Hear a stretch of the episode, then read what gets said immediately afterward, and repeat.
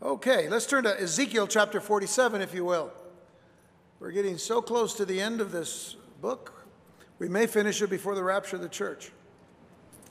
Uh, I'm hoping we do, but even if, if, but if we don't, it's okay. That's, that's a good thing. I'd rather have the rapture happen first.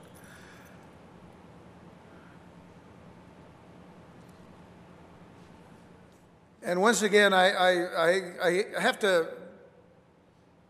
probably bronze this, this opening statement and just use it every time I teach one of the chapters from the book of Ezekiel, but I wanted to finish this whole chapter tonight.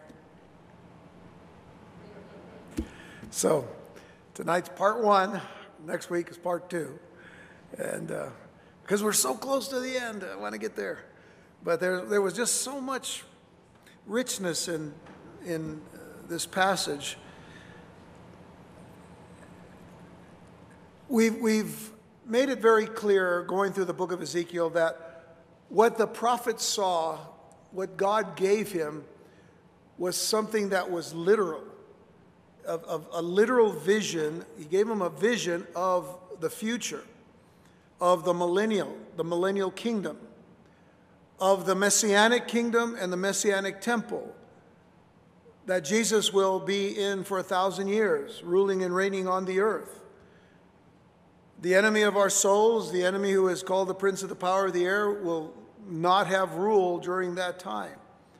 For a thousand years, we're told in the book of Revelation, he's going to be let out for a little bit of time toward uh, the end of that uh, thousand year reign, very little time. But um, the thousand year reign of Christ on the earth is, uh, is going to be a literal happening.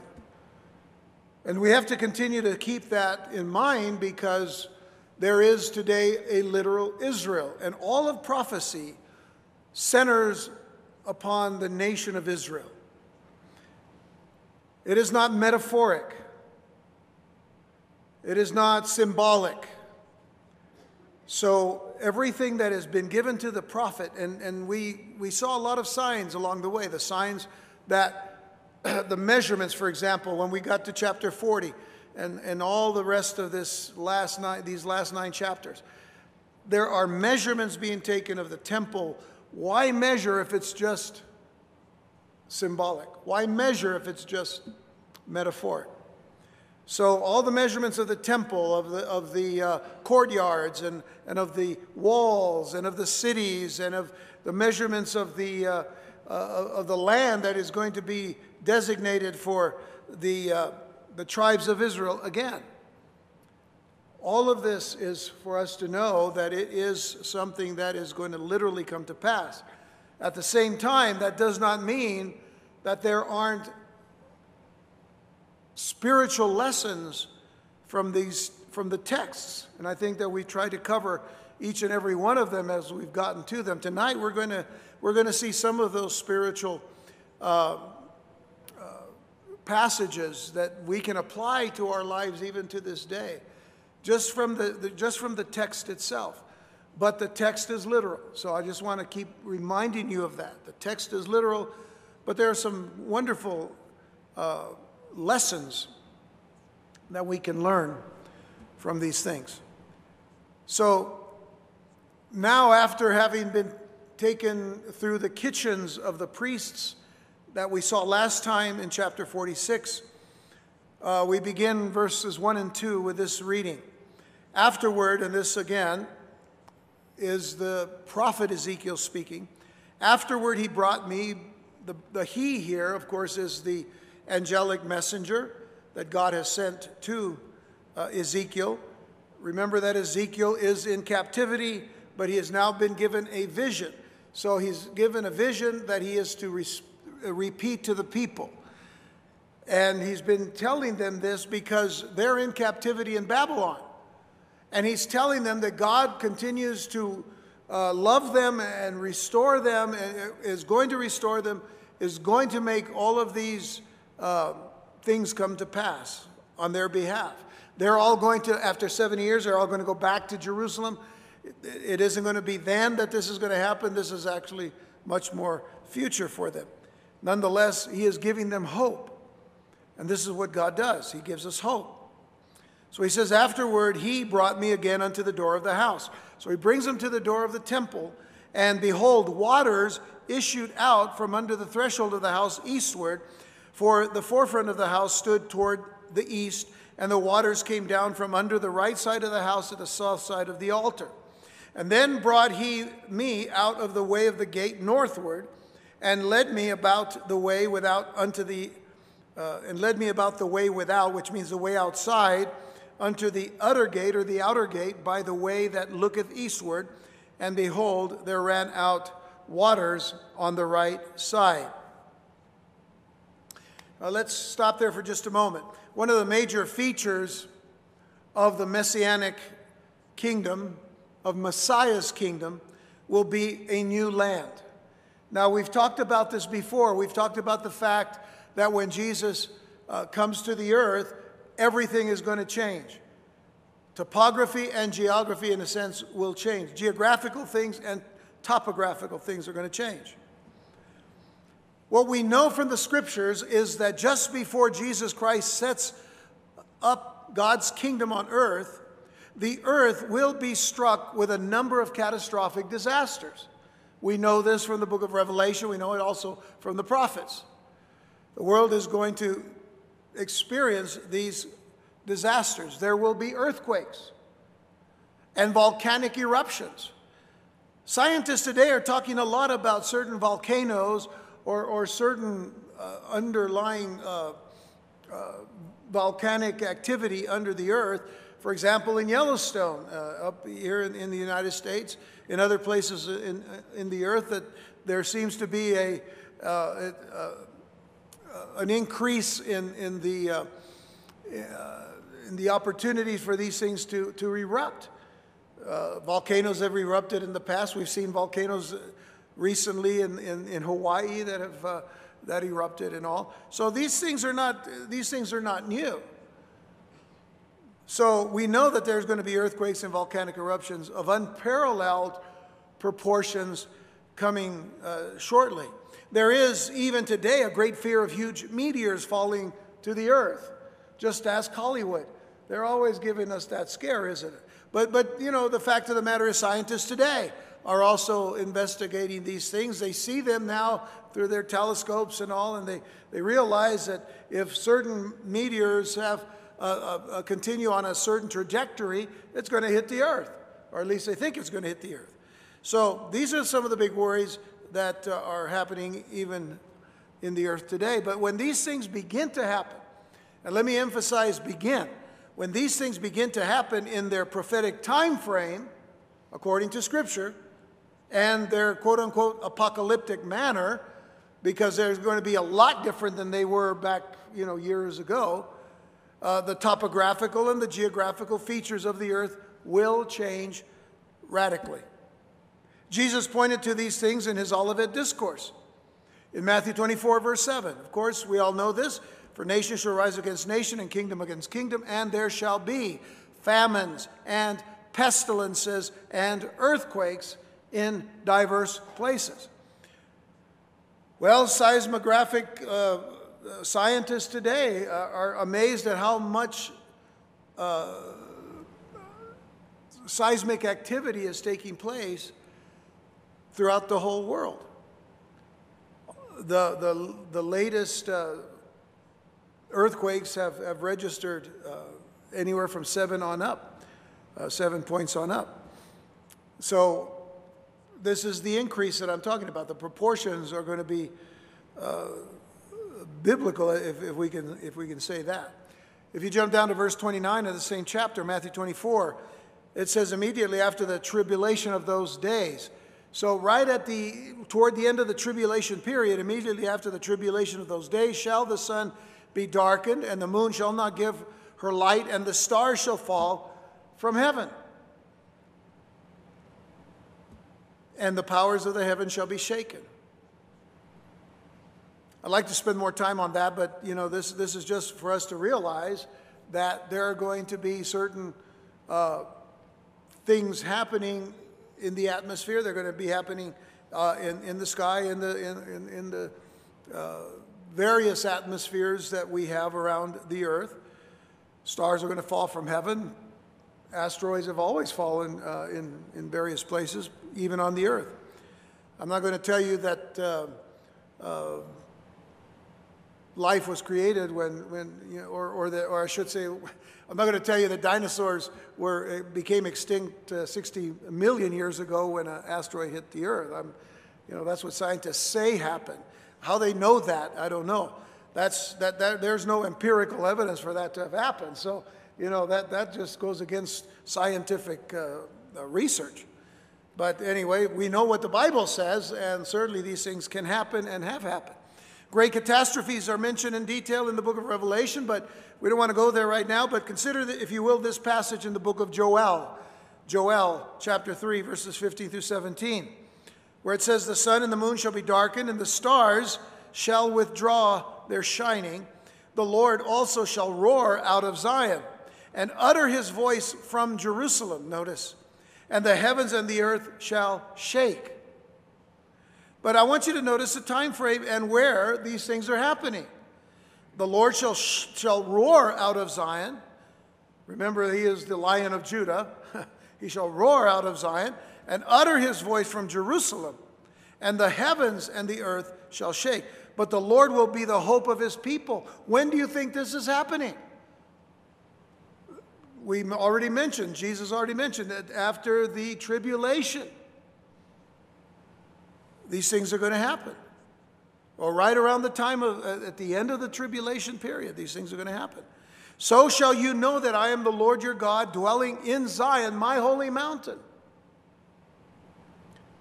That's where the temple is going to be, on God's holy mountain.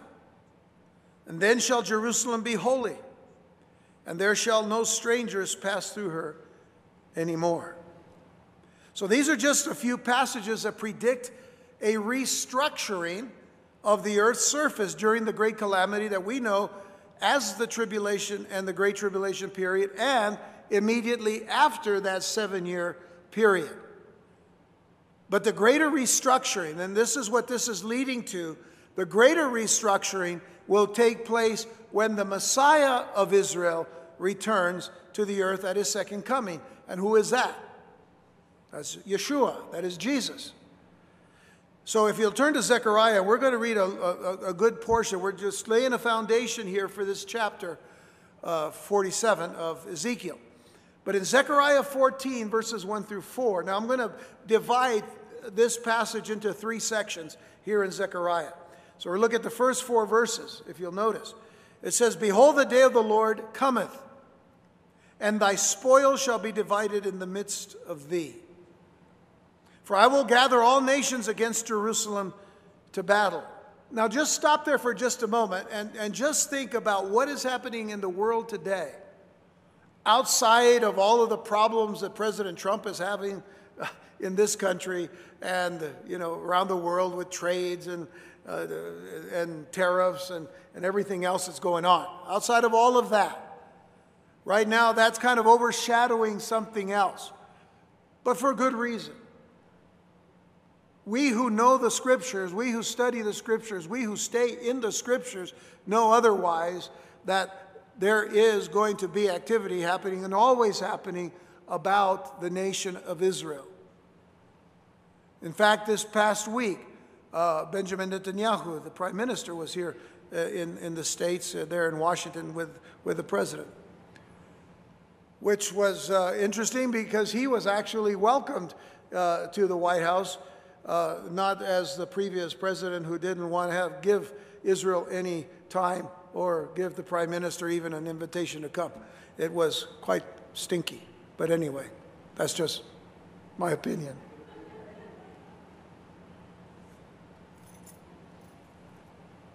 That gives us also another indication of where the deep state lies. There's a deeper state that, that, that kind of oversees that. Well, that's for another time. I want to get to that one of these days. I am going to get to that. Anyway, for I will gather all nations against Jerusalem to battle.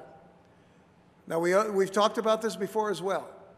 How many times has the United Nations that meets in our, in our country, in New York City, how many times has the United Nations condemned Israel? They've condemned Israel more than any other country in the world. This little state of Israel, that is no bigger than the state of New Jersey, receives more condemnation from the United Nations than China, than Russia, than Turkey, than Iran. So go figure. Is the scripture reliable? Is the scripture accurate? This is what it's all leading to. I will gather all nations against Jerusalem to battle, and the city shall be taken, the, house, the houses rifled, the women ravished, and half of the city shall go forth into captivity, and the residue of the people shall not be cut off from the city. In other words, there, there's going to be a remnant, but they're not going to be cut off from the city. They'll be in the city. And then this is what happens, verse 3. Then shall the Lord go forth and fight against those nations. As, as strong as I believe the IDF is, the Israeli Defense Forces, they're not going to be a, a match for the world, but God's going to fight for them. God says, I'm going to go forth. Then shall the Lord go forth and fight against those nations as when he fought in the day of battle. And his feet, notice. And who is this? It's Messiah. And his feet shall stand in that day upon the Mount of Olives. Is there a Mount of Olives today? Yes. Some of you have been there. You've been there with us. You've stood on the Mount of Olives. Jesus' feet are going to be on the Mount of Olives. This is not metaphoric, this is literal. And the Mount of Olives shall cleave in the midst thereof. Now, this is going to be different. To cleave is to separate, to, to, to, to open wide. And it's going to cleave, it says, in the midst thereof toward the east and toward the west. And there shall be a very great valley. Now, there's already a valley there, but it's going to be a greater valley. Things are going to change, the topography is going to change. And it says, and half the, of the mountain shall remove toward the north, and half of it toward the south. Let's look at the next section, verses 5 through 7. And you shall flee to the valley of the mountains, for the valley of the mountains shall reach unto Azal. Yea, you shall flee like as you fled from before the earth in the days, uh, from before the earthquake in the days of Uzziah, king of Judah. And the Lord my God shall come, and all the saints with thee. Uh, that would be the Lord coming with ten thousands of his saints. That would be you and me if you are there with the Lord at the rapture of the church, and then coming seven years later. And it shall come to pass in that day that the light shall not be clear nor dark, but it shall be one day which shall be known to the Lord, not day nor night, but it shall come to pass that at evening time it shall be light.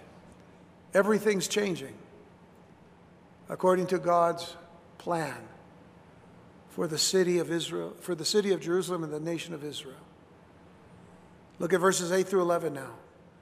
And it shall be in that day that living waters, now take note of this, living waters shall go out from Jerusalem, half of them toward the former sea, and half of them toward the hinder sea. In summer and in winter shall it be. And the Lord shall be king over all the earth. In that day shall there be one Lord, and his name one. And we know the name. All the land shall be turned as a plain from Geba to Rimmon, south of Jerusalem. All the land shall be turned as a plain. You start heading south from Jerusalem and you're going down mountainous hills and valleys, and then you get down to the desert, and then you get to the desert, but there's still hills and valleys all around you. Here it's going to be like a plain. Everything's going to change. And it shall be lifted up and inhabited in her place from Benjamin's gate unto the place of the first gate unto the corner gate, and from the tower of Hananeel unto the king's wine presses, measured from the temple in Jerusalem. To give you an understanding of how big this plain is going to be. And then it says that men shall dwell in it, and there shall be no more utter destruction. But Jerusalem shall be safely inhabited.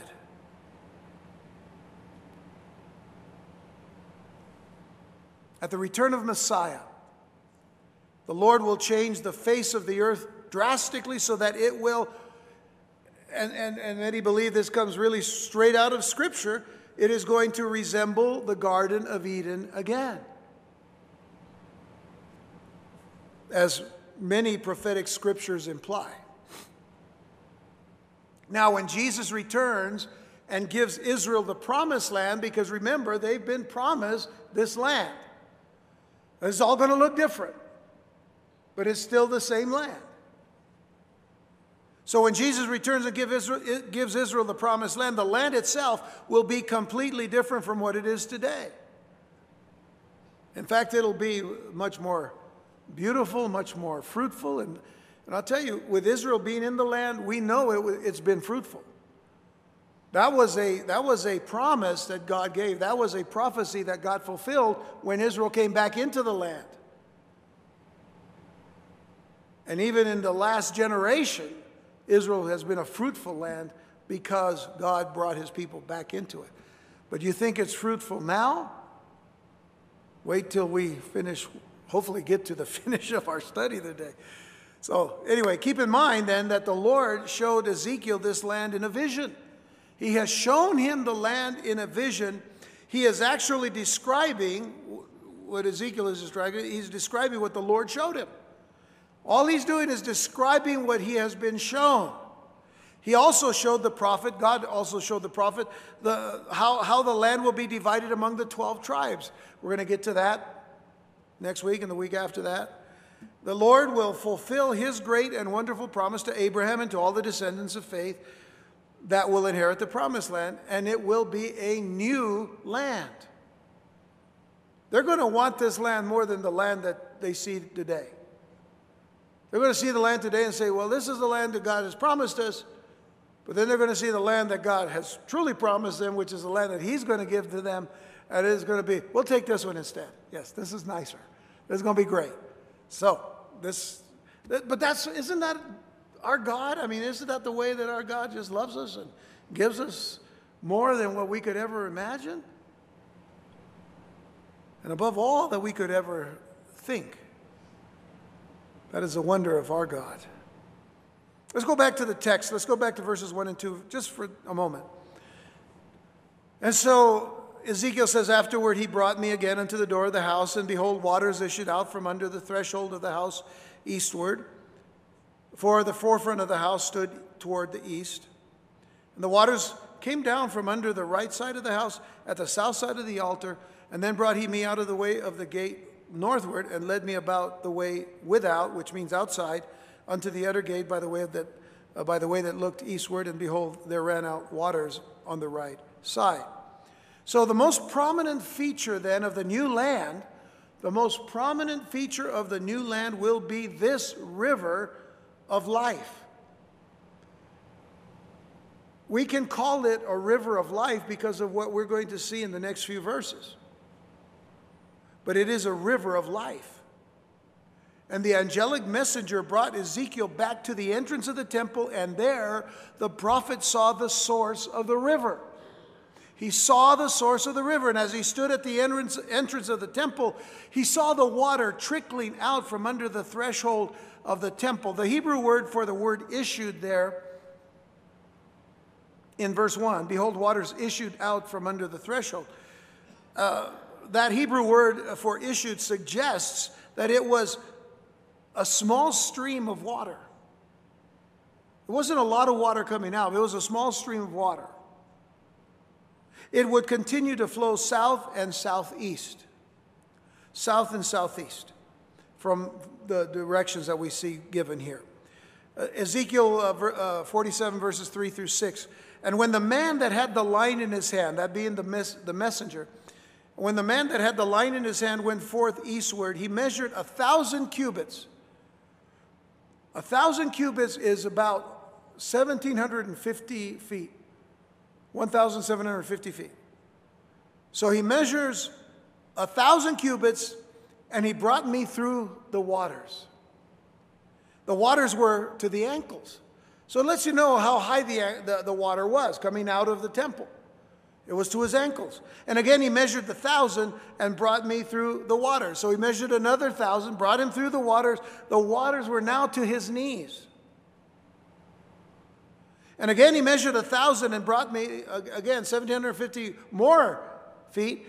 And he brought me through the waters. The waters were to the loins, which means about to the waist. Afterward, he measured a thousand, another 750, 1,750 feet, and it was a river that I could not pass over. For the waters were risen, waters to swim in. So the prophet had to swim in the water now a, river that could not be passed over. You just couldn't walk over it. You know, you, you'd be under it, under it. And he said unto me, Son of man, hast thou seen this? Have you seen this? And then he brought me and caused me to return to the brink of the river. And you'll see where the brink is in a, in a moment. But what Zechariah had recorded for us in chapter 14, verse 8, what he had recorded for us back then, was that the water flowing from Jerusalem would divide, half of it flowing westward toward the Mediterranean Sea, and the other half flowing east to the Dead Sea. Ezekiel appears to follow the branch that went eastward. He didn't go to the Mediterranean, he went eastward, southeastward, in other words. And what I find to be quite amazing is that this river started with, or will start, because it's future, but this river will start out as a trickle. It will start out as a very small stream coming out of the temple. That's, that's the picture being given to us by the prophet. After 1,750 feet, after 1,750 feet, the water is ankle deep. So you go a thousand cubits, and, and you you know, you you just, your ankles are being nice and cool, cooled. As he moves out farther, another 1,750 feet, the water would come up to his knees. Going out farther still, another 1,750 feet, that water made it up to his waist. Finally, and by the way, the word in the King James is loins. Keep that in mind in just a moment when I make another observation. But finally, another 1,750 feet, and the water was now over his head. Now, here is what is amazing about this prophecy. This is what is amazing about this river. The river gets deeper and deeper without the help of any tributaries flowing into it. It's just the water that comes from the temple. It starts as a trickle, it increases, and it increases, and it increases from one source, not from other sources coming into it. There are no tributaries being spoken of here. This could only mean that what will happen is a supernatural work that the Lord Himself will do. How often have we, in the last, let's say, couple of years, talked about how supernatural God is in the things that He does? We have a supernatural God. He is an awesome God. Remember that I tell you all the time, I don't, I don't like to use the word awesome for anything that people do, only what God does, because He is an awesome God. So, this is a supernatural work of the Lord. My question to you tonight is Is there any significance for us as believers in Jesus Christ today? Is there any significance about this river for us tonight? As I mentioned earlier, you know, we, we, uh, we have to understand that this is going to be a literal land, a literal river that comes forth from a literal temple on the mount that is now made very large by Jesus himself. And out of this temple comes this little trickle of water that grows into a gushing river without any help from any place else. What is that significance for us? I'd like for you to consider something here. The spiritual point that we may hopefully take from this. Turn, if you will, to the words of Jesus in John chapter 7. John chapter 7, verses 37 through 39.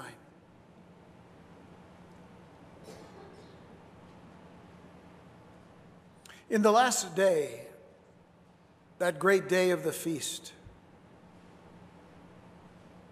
Jesus stood and cried, saying, If any man thirst, let him come unto me and drink. He that believeth on me, as the scripture has said, out of his belly shall flow rivers of living water. But this spake he of the Spirit. Now take note. This spake he of the Spirit which they that believe on him should receive. For the Holy Ghost was not yet given, because that Jesus was not yet glorified. So if this river that we've just seen described in Ezekiel, if this river is a type and representation of the Holy Spirit, then consider that the river begins. Where, where does it begin? It begins actually from the altar and it flows outward from the altar of the temple. That is where the sacrifices are to be offered. Now, just stay with me here for a minute. Significantly, each of us, each of us must first appropriate the finished work of Jesus Christ into our lives. And that is done at the cross. That is what all of these sacrifices represent. Down through the ages, it was all a type, it was all a picture and an illustration of what Messiah would eventually come to this earth to do. To be the Lamb of God who taketh away the sin of the world. To be the Lamb of God who would be offered as the sacrifice on the altar of the cross we have to appropriate that finished work of Christ in our lives. And that's done at the cross. The river of the Holy Spirit brings us to Jesus Christ. It is the river of the Holy Spirit that brings us to Christ. I think of the words in Ephesians chapter 2, verses 8 and 9, the words of Paul when he says, For by grace are you saved through faith. And that not of yourselves, it is the gift of God not of works, lest any man should boast. We don't save ourselves. We're not that intellectually and, and, and spiritually uh, uh, attuned and wise enough to save ourselves. We can't save ourselves because we were born in sin. And no one on this earth can save us except for one that came 2,000 years ago to do that work for us. By grace are you saved through faith.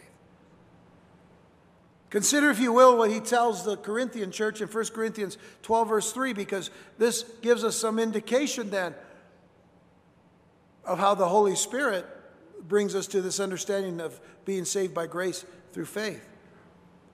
1 Corinthians 12, verse 3 says, Wherefore I give you to understand that no man speaking by the Spirit of God calleth Jesus accursed and here's the part you need to read and that no man can say that Jesus is the Lord but by the Holy Ghost.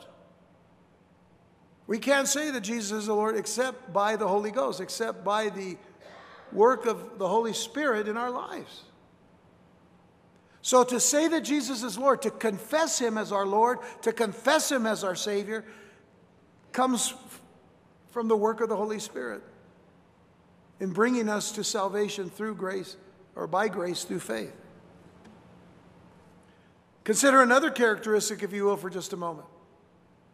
A river, going back to the river, A river that is not fed by other tributaries that continues to grow and becomes deeper and broader the farther that it flows from its source. We call that a miracle. We call that a supernatural work of God. Is this not the truth? Or is this not true, I should say, of the river of God's grace? Is this not true of the river of God's grace in our lives? Consider how small the apparent beginnings on Pentecost were. The day of Pentecost, when the Holy Spirit came upon the 120 in that upper room in Jerusalem. Consider how small the apparent beginnings on Pentecost were when the glory of the Lord filled all the place where the disciples were waiting. And almost immediately, almost immediately, the testimony of the, the risen Christ began.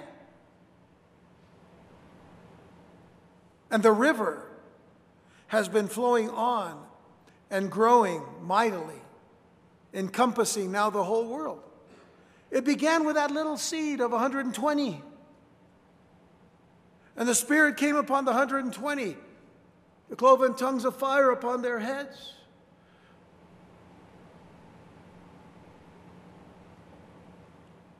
All of them speaking in other tongues praising and honoring and, and glorifying God and Christ. Being recognized by those outside of the room thinking that they were having some kind of a party at 9 o'clock in the morning and drinking too much wine.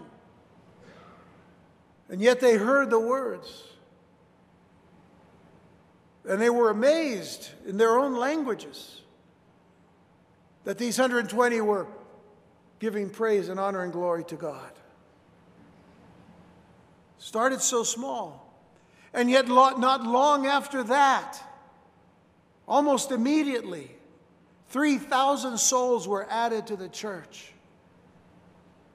And not long after that, 5,000 souls were added to the church. It started with a trickle. And where is it today? It's an overflowing river.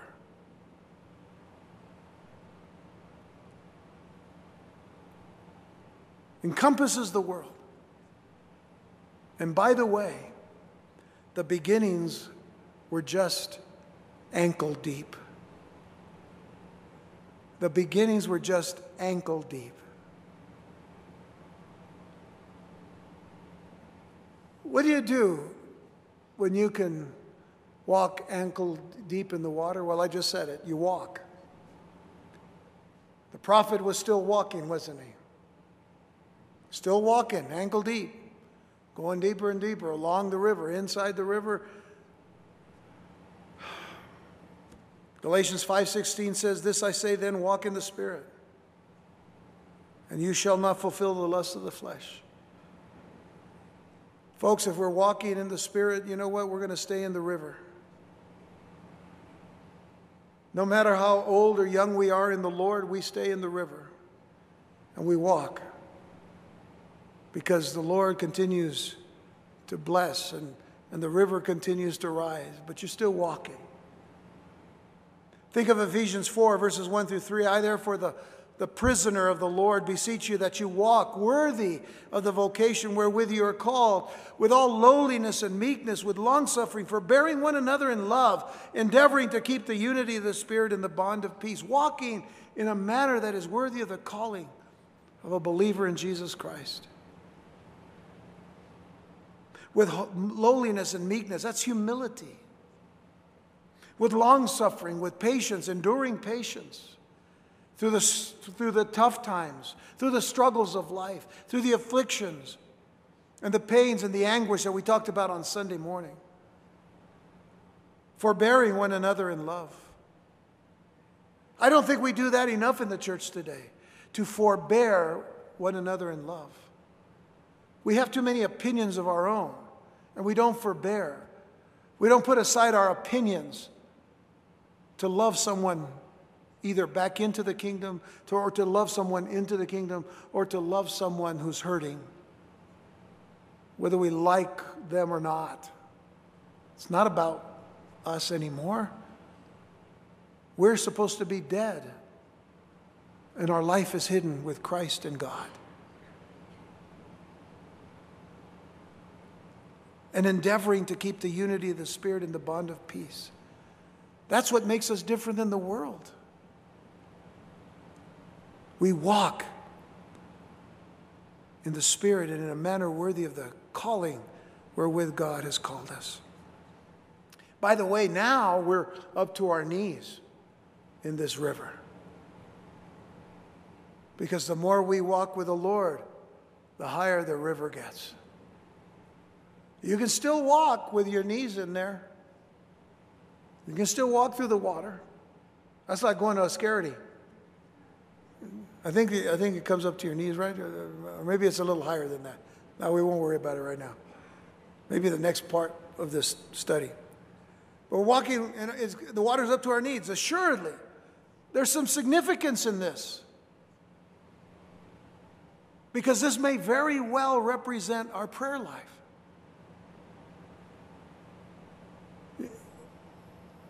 You know, the church of the Lord Jesus Christ, which is the army of the Lord, marches on its knees.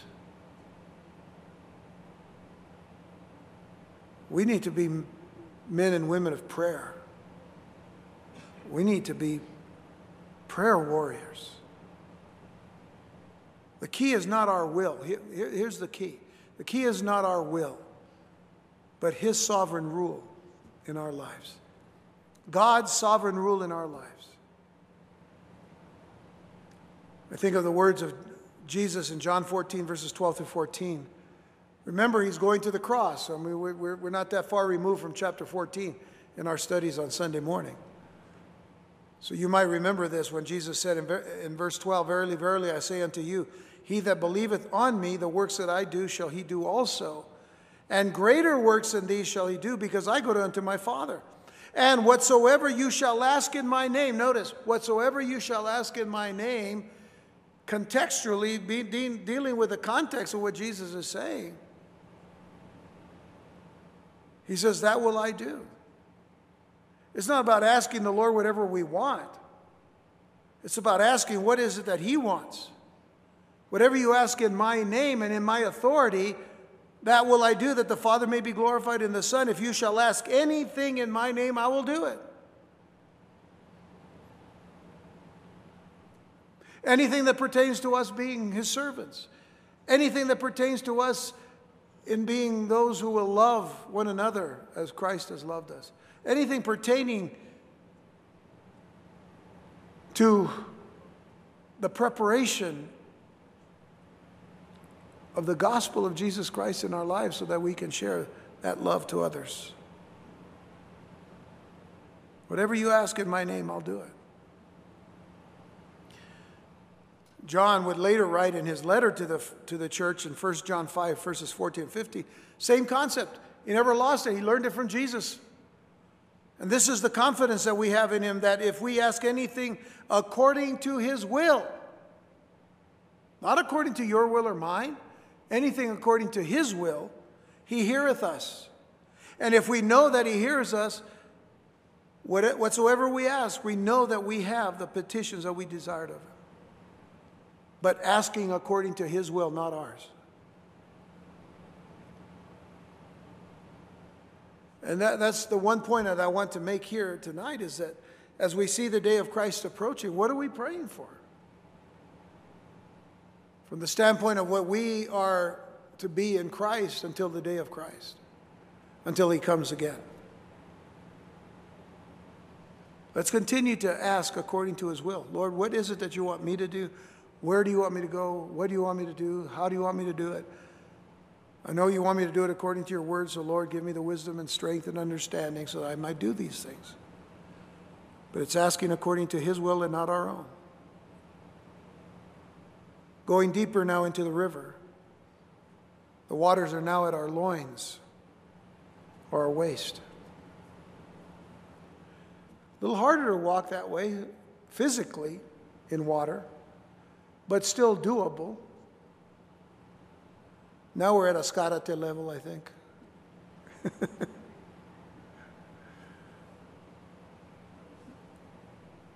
But what this may represent is a picture and a type of spiritual reproduction.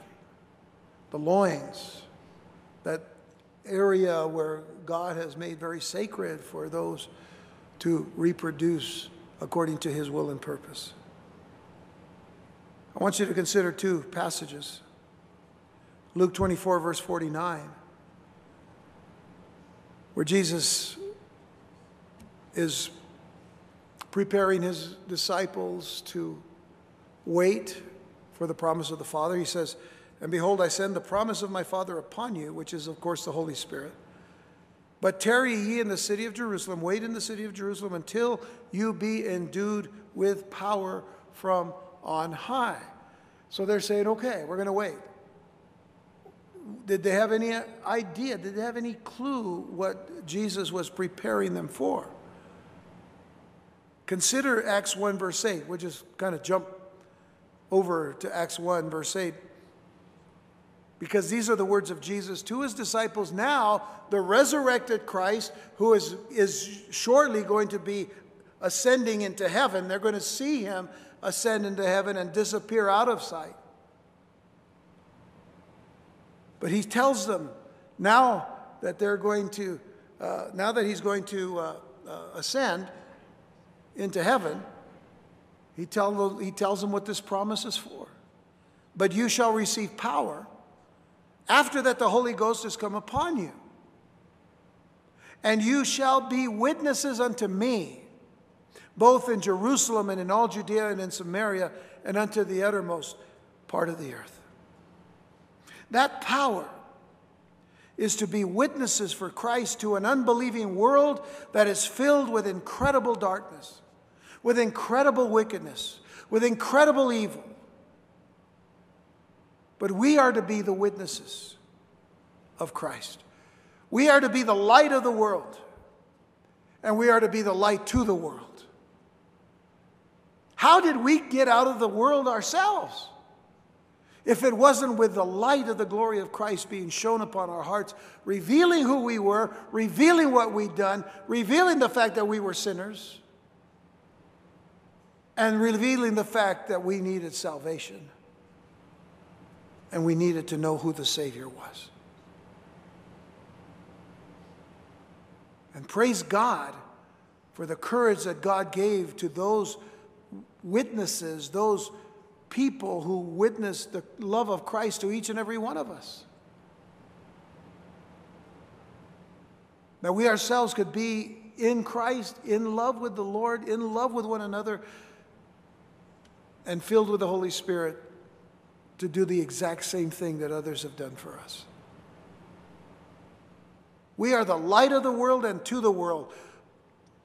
But before long, as we're doing this now, as we're, as we're just letting the Lord work his, his work in us and his life in us and, and all, before long, you're so deep that the water's over your head.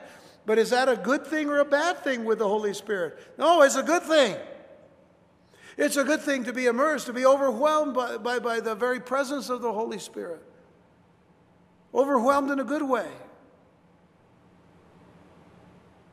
You are submersed and saturated so fully in the Holy Spirit that you are not only a vessel that contains the Spirit of God, but you are now a vessel from which the Lord can flow from you.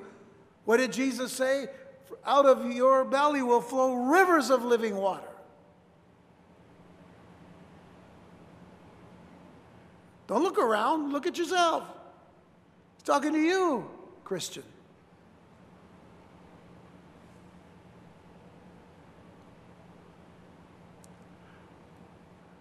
You're a vessel from which the Lord can flow from you and through you in touching the lives of others. Torrents of living water will flow from your life. As a believer, you have the Holy Spirit. Uh, that's, that's a given now, now that we know what the Word of God says. You can't say that Jesus is the Lord without the Holy Spirit. You've been filled with the Holy Spirit. You've been baptized in the Holy Spirit so that you might be the witnesses of God to this dark world. But the question that we need to ask is Does the Holy Spirit have me? I have the Holy Spirit. People boast of it. Oh, I'm filled with the Spirit. Yeah, but does the Spirit have you? Does the Spirit have you? Are you dry and parched? You know, it's amazing how many Christians have to admit that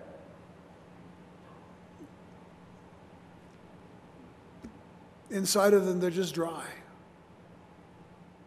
Part of that problem has to do with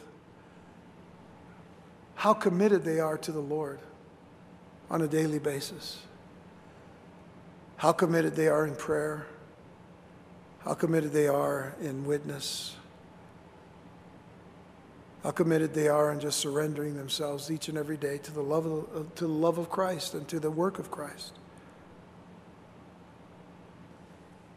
And oftentimes we put on the masks on the outside, we use the language, but inside we're, we're dry, thirsty. And I'm thinking, why?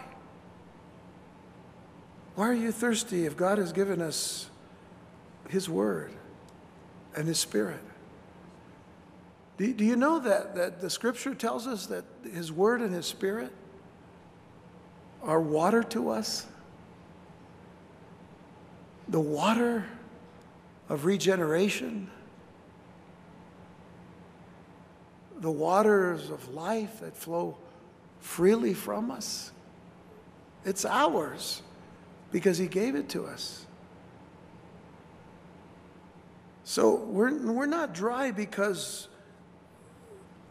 somebody hasn't fed us or hasn't watered us by teaching the Word of God to us.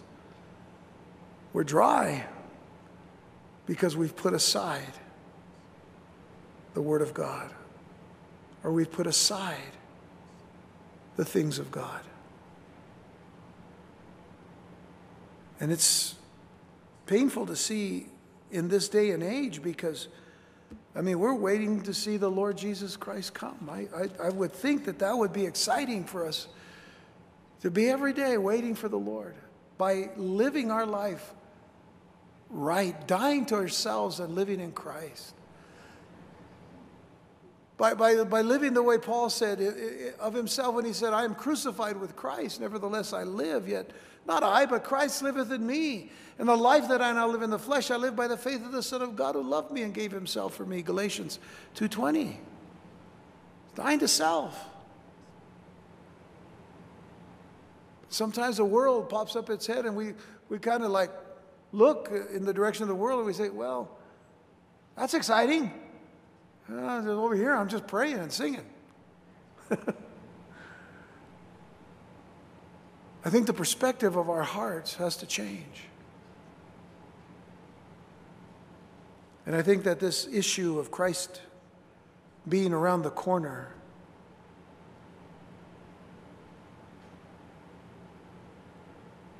should change. A lot of people go to churches, there's, there's some churches that are filled tonight. I would hope they are filled because they, they love the Word of God. Unfortunately, in some cases, they're, they're filled because they're being given some entertainment of some sort. Or they're given, given something, you know, that, uh, you know, that it's not, not too heavy for them to worry about. I, I can't do anything but t- teach you the Word of God as, as the Lord gives it to my heart. To say, listen, we need to get ready. Jesus can come at any moment. He can come tonight. Are we going to be ready? Does the Holy Spirit have me? Are things not flowing in your spiritual life? I think it's time that we open up and let the Spirit of God have us. It's time to let the Spirit of God have us. Ask Him to empower you for service. Ask Him to mold you and to shape you into the person that He wants you to be. Not because I tell you, but because it's His Word. It's His word. And, and I'm just the one that God has given to encourage you. Well, if we're going to finish at least this section, I need to move on here, so because we only have a few minutes. So let's get back to Ezekiel 4, 47. But that, that was something I think the Lord just, you know, by looking at this particular passage from the spiritual side of things, uh, you know, the application of some, something like this is, is to encourage your hearts to really look at the, the, the effect of the Holy Spirit on our lives as believers and to realize that it began with a trickle and, and, and is now uh, flowing like li- just torrents of, of living water. Let's go back to verse 7 now and let's close out this passage. Ezekiel says, Now when I had returned, behold, at the bank of the river were very many trees on the one side and on the other. Now, understand, he's going down that river, all of these lengths of, of, of cubits, all the way down actually to where there is a bank. And notice that it says, Then said he unto me, These waters issue out toward the east country and go down into the desert and go into the sea. What sea is in the desert? The Dead Sea and go into the sea, which being brought forth into the sea, the waters shall be healed. And it shall come to pass that everything that liveth, which moveth, whithersoever the rivers shall come, shall live, and there shall be a very great multitude of fish, because these waters shall come thither. For they shall be healed, and everything shall live whither the river cometh. Wherever the river goes, everything's going to be healed, everything's going to be alive. And it shall come to pass that the fishers shall stand upon it from Engedi even unto Eneglaim. And by the way, Engedi, if you've been to Engedi, and most of us have gone to Israel have, man, that's desert right now. And it's right there close by the Dead Sea where there's nothing but salt in that sea 30% plus of salt. Nothing lives in it. Got it? Okay, got to go on. They shall be a place to spread forth nets. Can you imagine people fishing on the Dead Sea? They can't call it Dead Sea anymore. It's very much alive, or will be. Their fish shall be according to their kinds, as the fish of the great sea, uh, exceeding many, just as, as many fish as even the oceans may have. But the miry places thereof and the marshes thereof shall not be healed. They shall be given to salt. So the marshes and the swamps that, by the way, exist over there right now, they shall be left for the purpose of having salt. Salt is always very important. Salt's important to our bodies today. Too much salt, of course, is not good, but there's a proper level for salt. Okay. With all that in mind, I have to kind of move on here. So, and by the river upon the bank thereof on this side and on that side shall grow all trees for meat, which is grain, whose leaf shall not fade, neither shall the fruit thereof be consumed.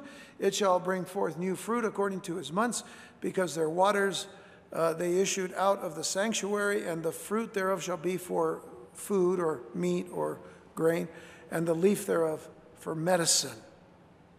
At last, the land promised by God would have enough water to cause all life and activity to flourish. The land itself would be transformed by the river of life. That's what we called it at the beginning a river of life coming forth from the altar of God. It will nourish a great number of trees, bring life to the barren desert land of the Arabah, the plain of Jordan, and even heal the salty water of the Dead Sea. That sea, which for four millennia, 4,000 years, has become more and more salty as time goes by, and yet receiving millions of gallons of fresh water from the Jordan.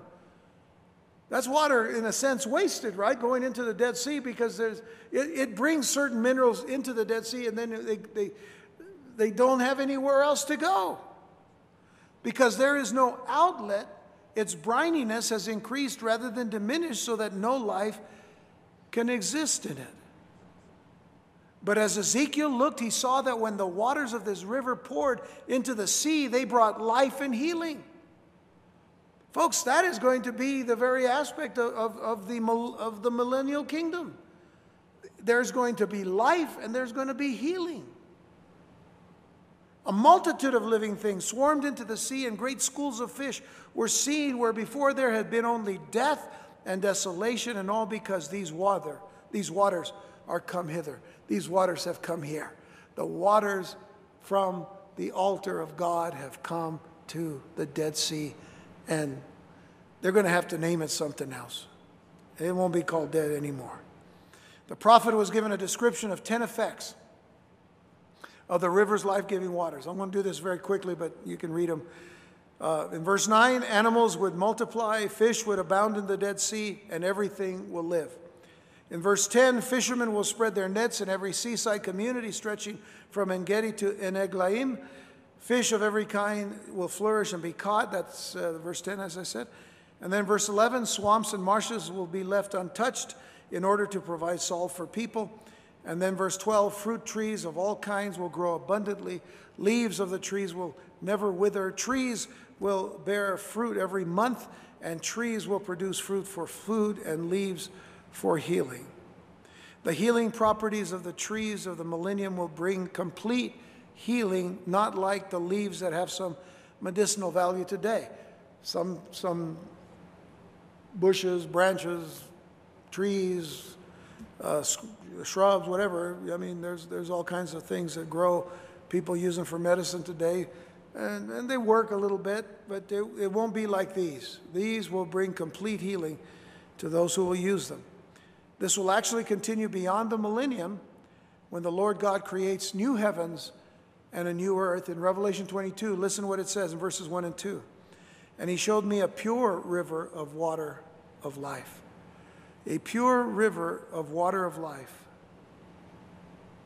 clear as crystal, proceeding out of the throne of God and of the Lamb. In the midst of the street of it, and on either side of the river, was there the tree of life, which bare 12 manners of 12 manner of fruits and yielded her fruit every month. And the leaves of the tree were for the healing of the nations. So there's going to be healing for the people who live in the millennial kingdom. And when we get to God's kingdom, in the new heavens, new earth, new Jerusalem, there will be healing for the nations. And I can tell you this, and you know this. You look around today at every nation, and there's a need for healing everywhere. The nations need healing, but it won't come because man says, let's have peace now, peace. Yeah. What did, what did Paul say? When you hear people say peace and safety, then what comes? Sudden destruction.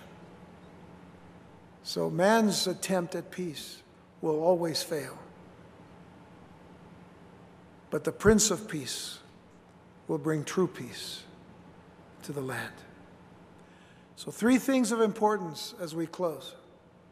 First of all, let us not be like the Dead Sea. Let us not be like the Dead Sea that takes in water containing many miracles, but with no outlet becomes stagnant and dead. We cannot be like those who are just sponges. We have to be squeezed out. With what we receive from the Lord, we need to squeeze out into our ministries. Witness and service. Witness and service from the water of the Word of God.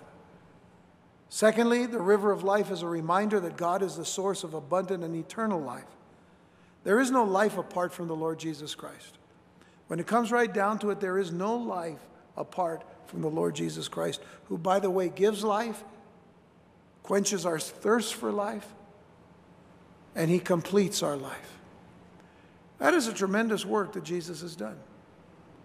He gives life, He quenches our thirst for life, and He completes our life.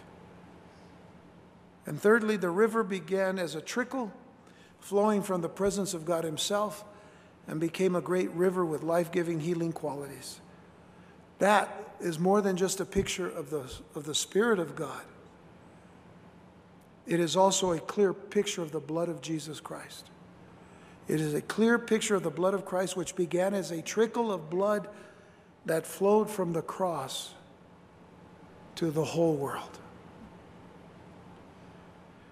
So let me close by reading to you Ephesians chapter 1, verses 3 through 7.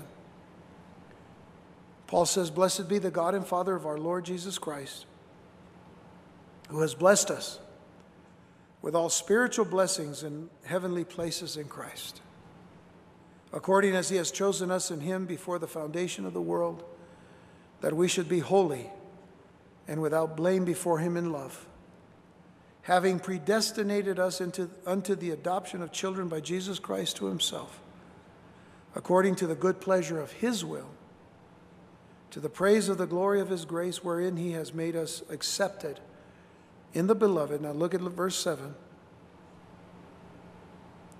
in whom we have redemption through his blood, the forgiveness of sins, according to the riches of his grace.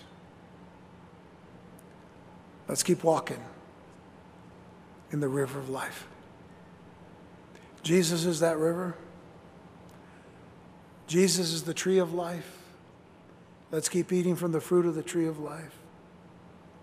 Jesus, because Jesus has made himself available to us. And let's continue to walk in the spirit of life. Walk in the spirit, and you shall not fulfill the lusts of the flesh.